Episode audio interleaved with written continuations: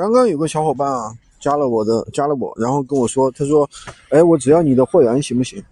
嗯，他说我在拼夕夕上面怎么怎么样，他说你别跟我说那些课程什么东西，那些东西没用的。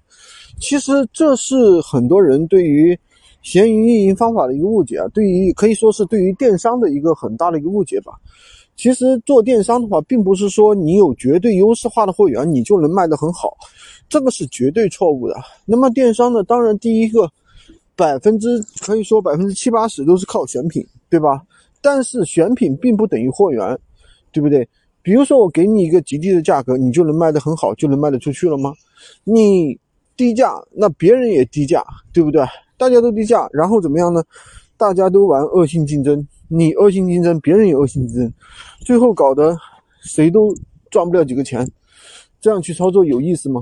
其实没有太多意思。所以说做闲鱼这件事情，我们还是要怎么样呢？还是要提高，还是要懂得整体的一个卖货的一个流程，对吧？我们怎么样去选品，我们怎么样去提高我们店铺的权重，怎么样把我们的转换文案写好，怎么样提高我们的售前的流程，减轻售后的麻烦，整个这一套的去做，而不是说单纯的一个很简单的一个东西，很粗暴的去玩啊，弄一个什么很低的货源。他甚至说多多那边有秒杀的货源，那你有没有？他说人家可能还是小赚。其实多多那边秒杀的货源他是不可能随时都有的，为什么？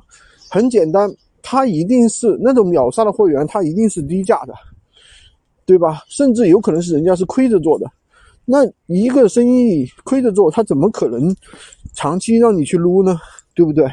他不可能长期去撸。所以说我们还是要把握正确的一个观念吧。喜欢军哥的可以关注我，订阅我的专辑，当然也可以加我的 V， 在我头像旁边获取闲鱼快速上手笔记，三二零二三五五五三五。